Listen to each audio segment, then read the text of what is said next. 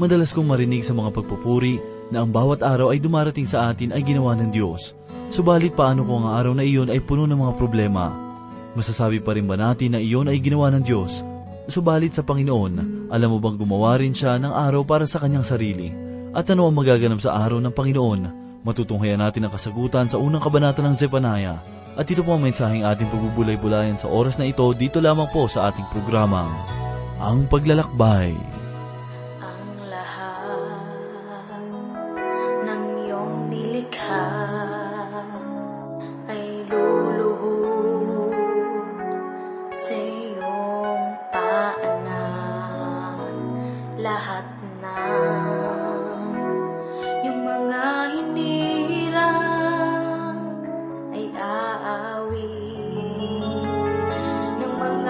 Mga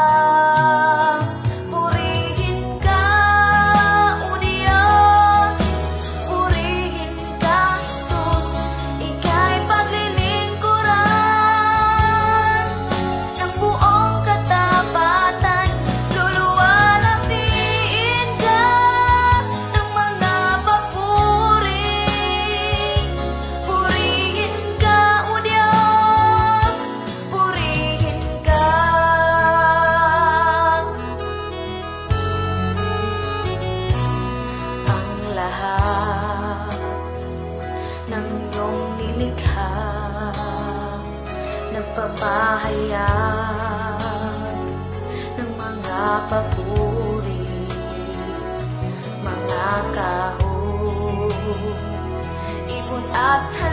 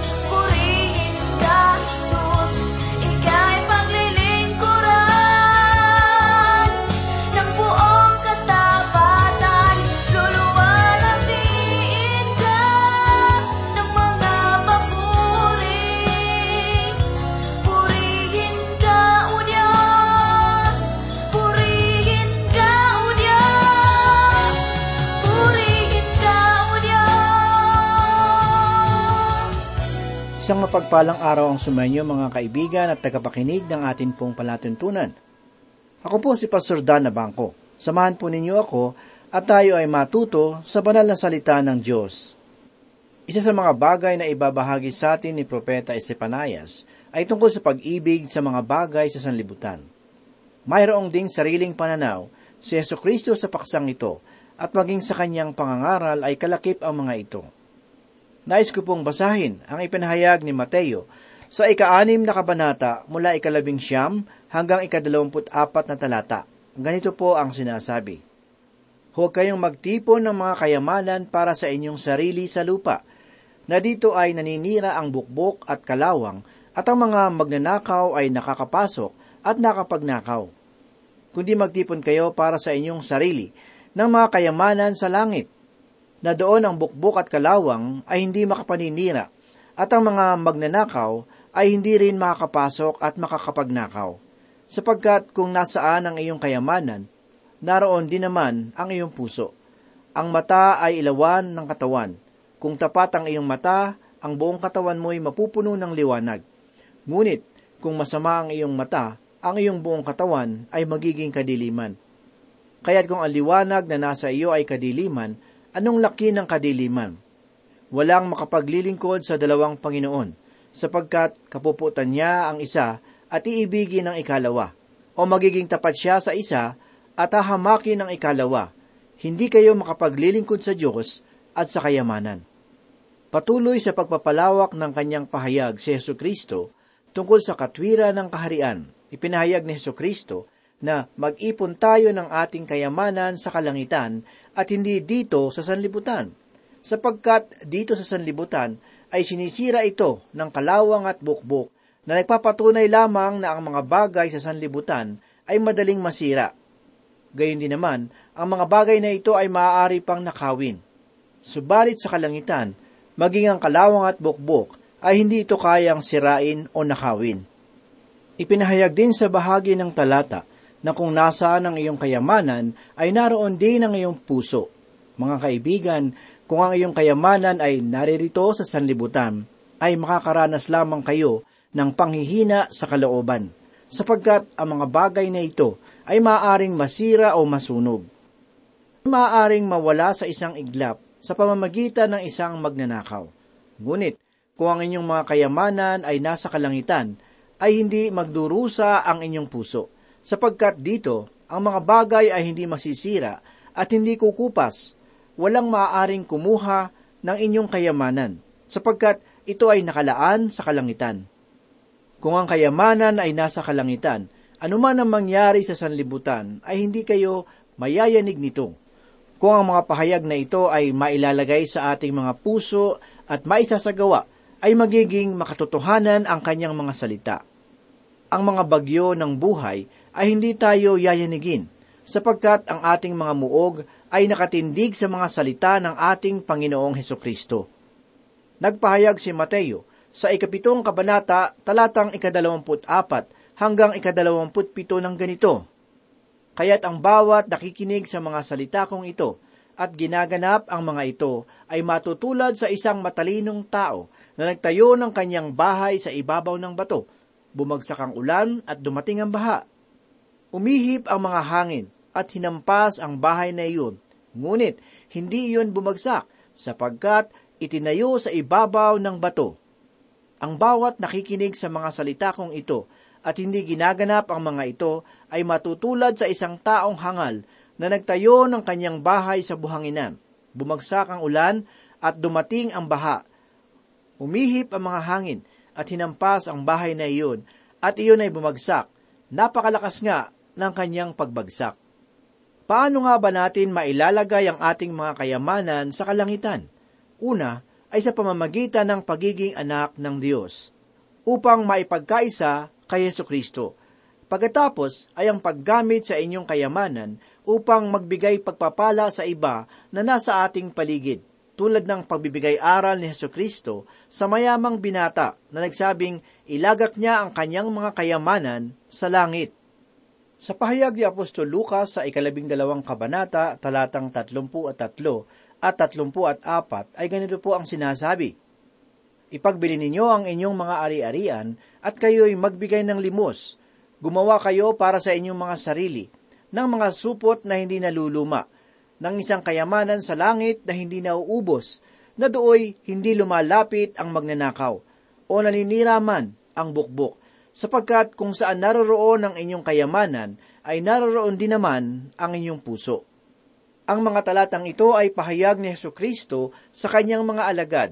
Maging si Apostol Pablo ay nagbigay payo kay Timoteo tungkol sa mga mayayaman sa kanyang panahon.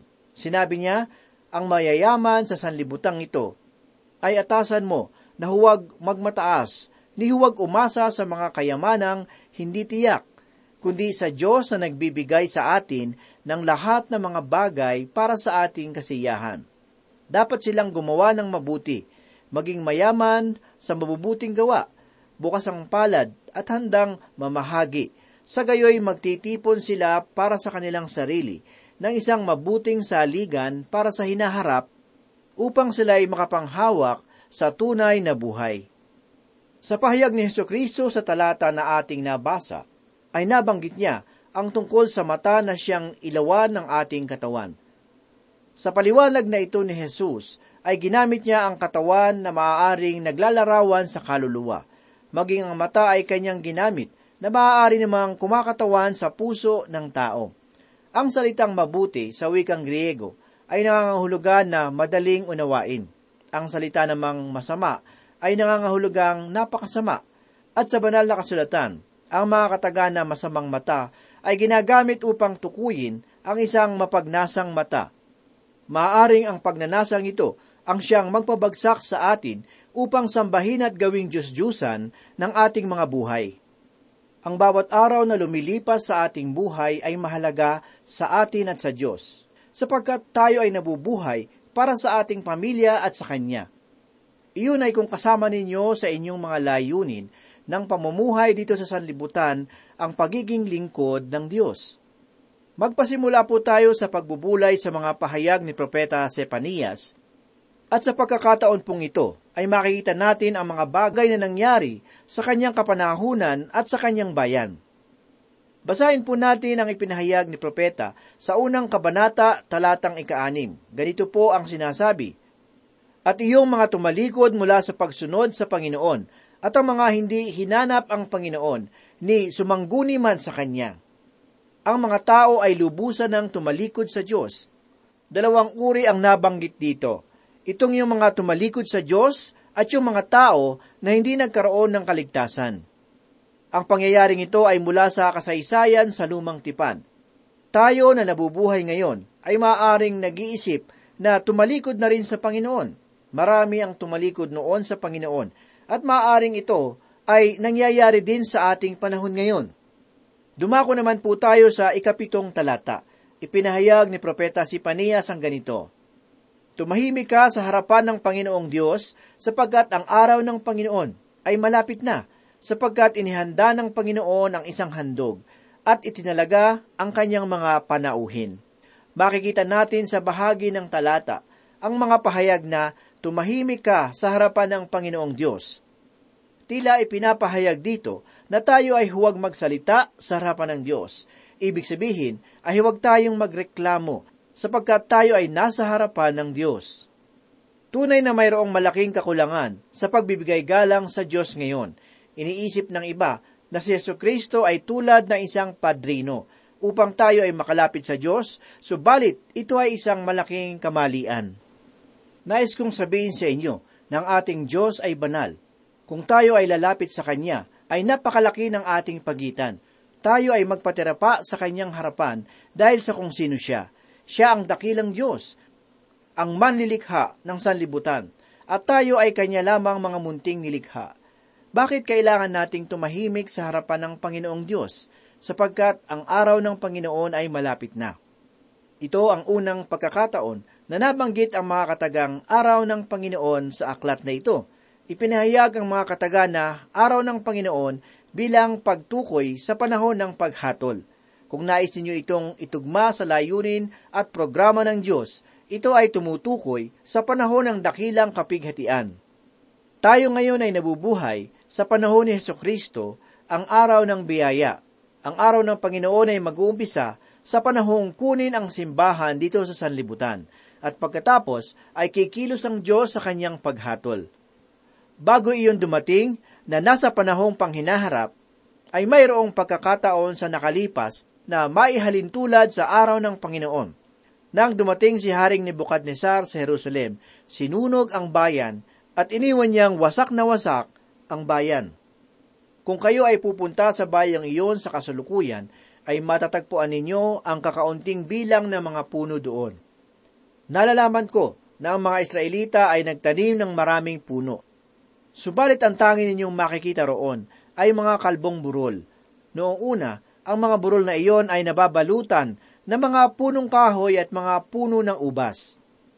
Ang lupaing iyon ay dating dinadaluyan ng gatas at pulot, subalit wala na iyong katotohanan sa panahong kasalukuyan. Makikita roon ngayon kung ano ang ginawa sa kanilang lupain na kaaway nila noon. Ang mga taga-Babilonya na pinamumunuan ni Haring Nebuchadnezzar ay sinundan ng mga taga-Medo, Persya, sumunod sa dakilang Alexander, at sa huli ay ang mga taga-Roma.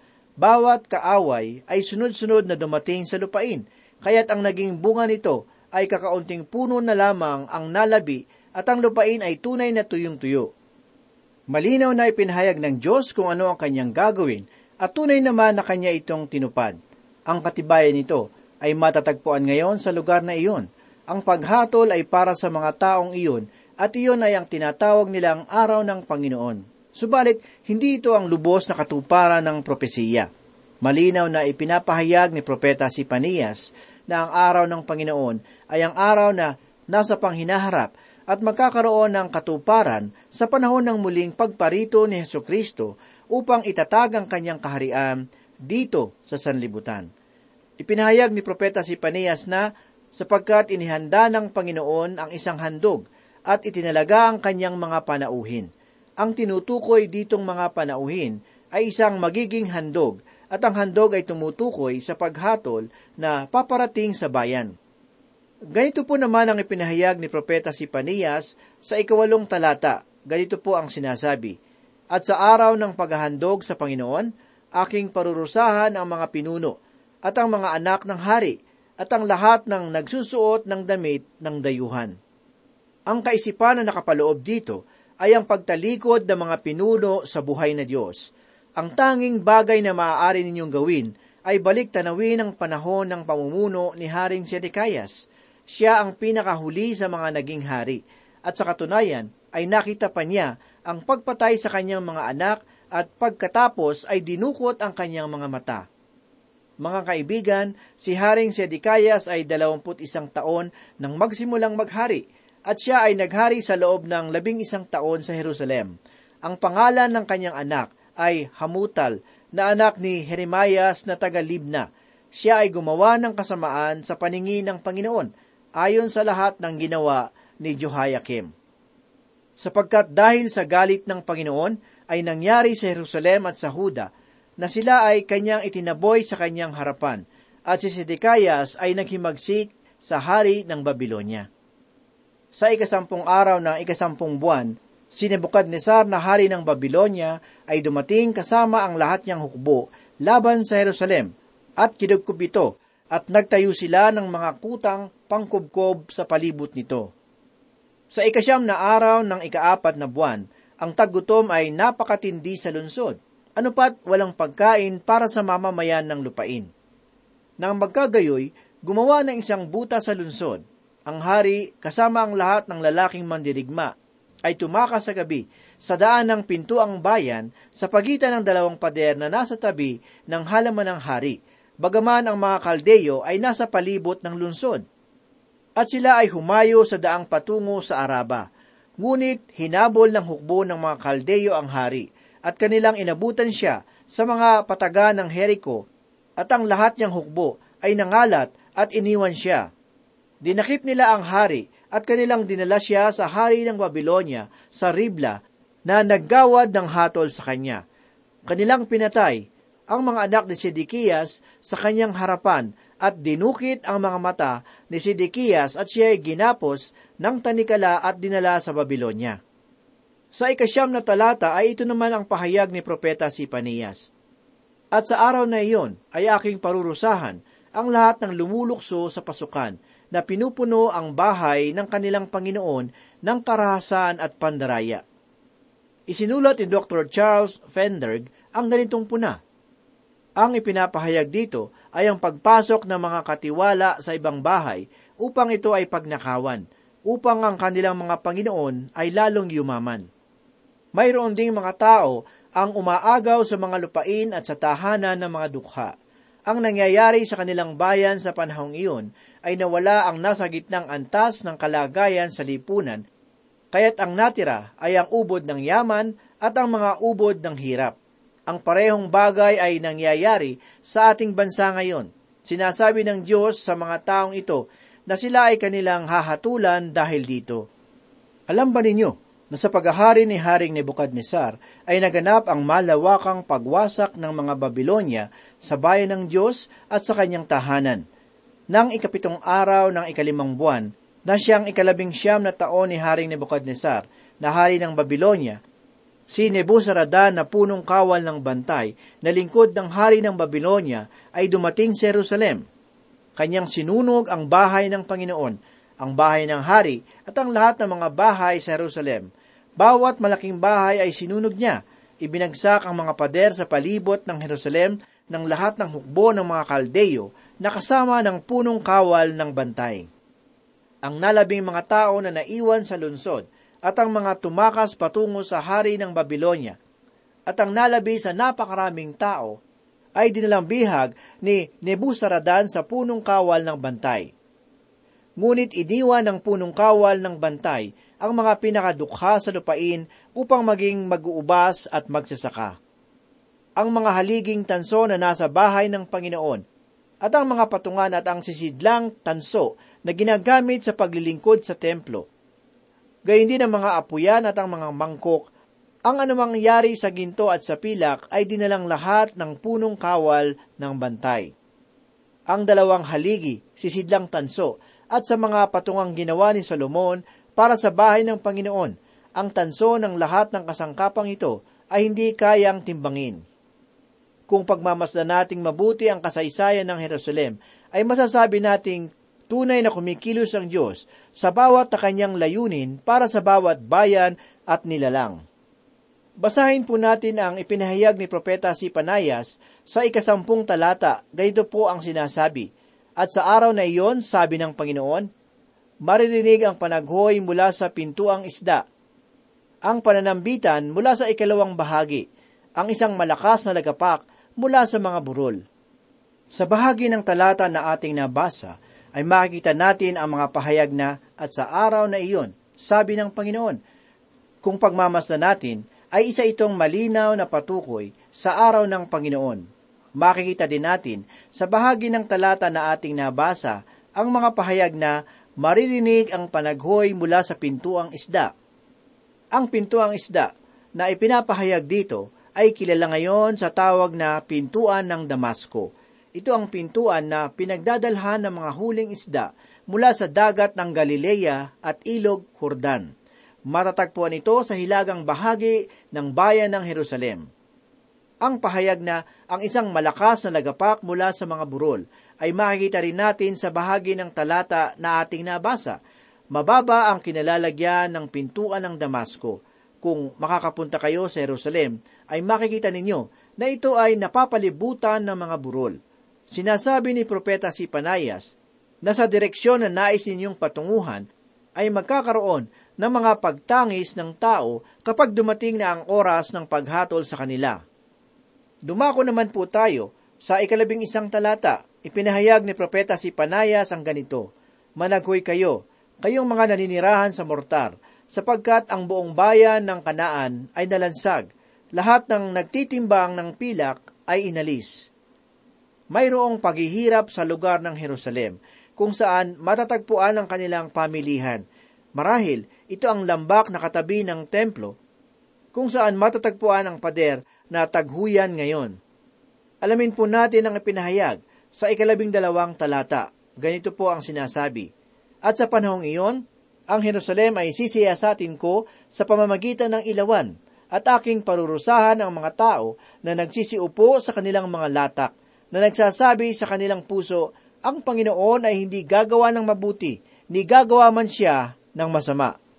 Napakinggan natin sa bahagi ng talata na ating nabasa ang mga pahayag na at sa panahong iyon, ang Jerusalem ay sisaya sa atin ko sa pamamagitan ng ilawan. Sa ibang salita, ay tulad nito ang paghahanap ng isang tao na nagtatago sa kadiliman gamit ang isang ilawan. Sinasabi ng Diyos na aking hahanapin ang Jerusalem na gaya noon. Aking ibubunyag sa liwanag ang kanilang kasamaan at kasalanan Ipinahayag din sa bahagi ng talata ang mga katagang at aking parurusahan ang mga tao na nagsisiupo sa kanilang mga latak. Ang mga taong ito ay nabubuhay na magaan ang pamumuhay. Nabubuhay sila sa kalayawan at nabubuhay sila ng may kaginhawahan. Naniniwala sila na hindi na sila hahatulan at marami sa mga tao ngayon ang naniniwala na tayo ay kailangang hatulan bilang isang bayan. Mga giliw na tagapakinig, ang bawat isa sa atin ay naghahangad na tayo ay magkaroon ng isang maginhawang pamumuhay. Kung minsan ay iniisip natin na dahil sa ating karangyaan at kayamanan, ay maaari nating unti-untiin ang buhay at lasapin ang karangyaan nito. Subalit darating ang panahon na tayo ay hahatulan ng Diyos. Ano ba ang dapat ninyong gawin upang hindi hatulan ng Diyos? Ito ay malulunasan sa pagtanggap mo sa Panginoon bilang sarili mong tagapagligtas at magkaroon ng pananampalataya sa Kanya. Kaibigan, ikaw na nakikinig ngayon, magpatuloy ka at palaguin ang bagong buhay na ipinagkaloob sa iyo ng Diyos. Huwag mo na itong sayangin sa mga bagay na walang kabuluhan dito sa sanlibutan. Pagpalain ka nawa ng Diyos na buhay na lumikha sa ating lahat. Kung nais ninyong sumabay sa aking panalangin, ay inyo itong gawin. Manalangin po tayo. Panginoon, ako ay isang makasalanan. Ibig kong tanggapin ka sa aking buhay bilang aking sariling tagapagligtas. Patawarin mo ako sa aking mga kasalanan at gawing iyong anak sa ngalan ni Jesus. Amen. Kung sino man ang nanalangin at tinanggap ka, dalayan ko Panginoon na pagpalain mo po ang kanyang buhay. Tulungan mo po siya na lumago sa kanyang pananampalataya sa iyo. Marami pong salamat muli sa pagkakataong ito at gawin mo kaming pagpapala, Panginoon, sa aming kapwa. Ito po ang aming samot dalangin sa pangalan ni Jesus. Amen. Di ko kailangan ang katanyagan Kung ikaw naman sa piling ko'y mawawalay Mas nanaisin ko ang kapiling ka sa buhay. Kahit ako'y dukha na lang. O Jesus, pakinggan mo ang pagsamo ko. Pag-ingatan mo ang landas kong patungo sa'yo. Ang aking buhay ay di ko matanto. Pag-ingatan mo ako.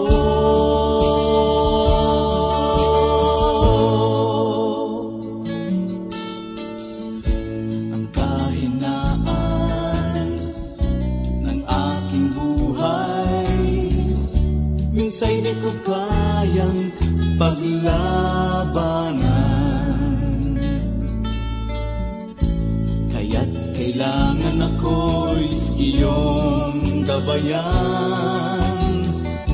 Sa aking paglalakbay.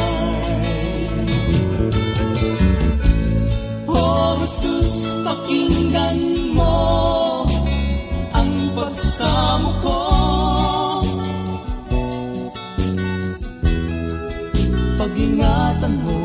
landas kong patungo sa'yo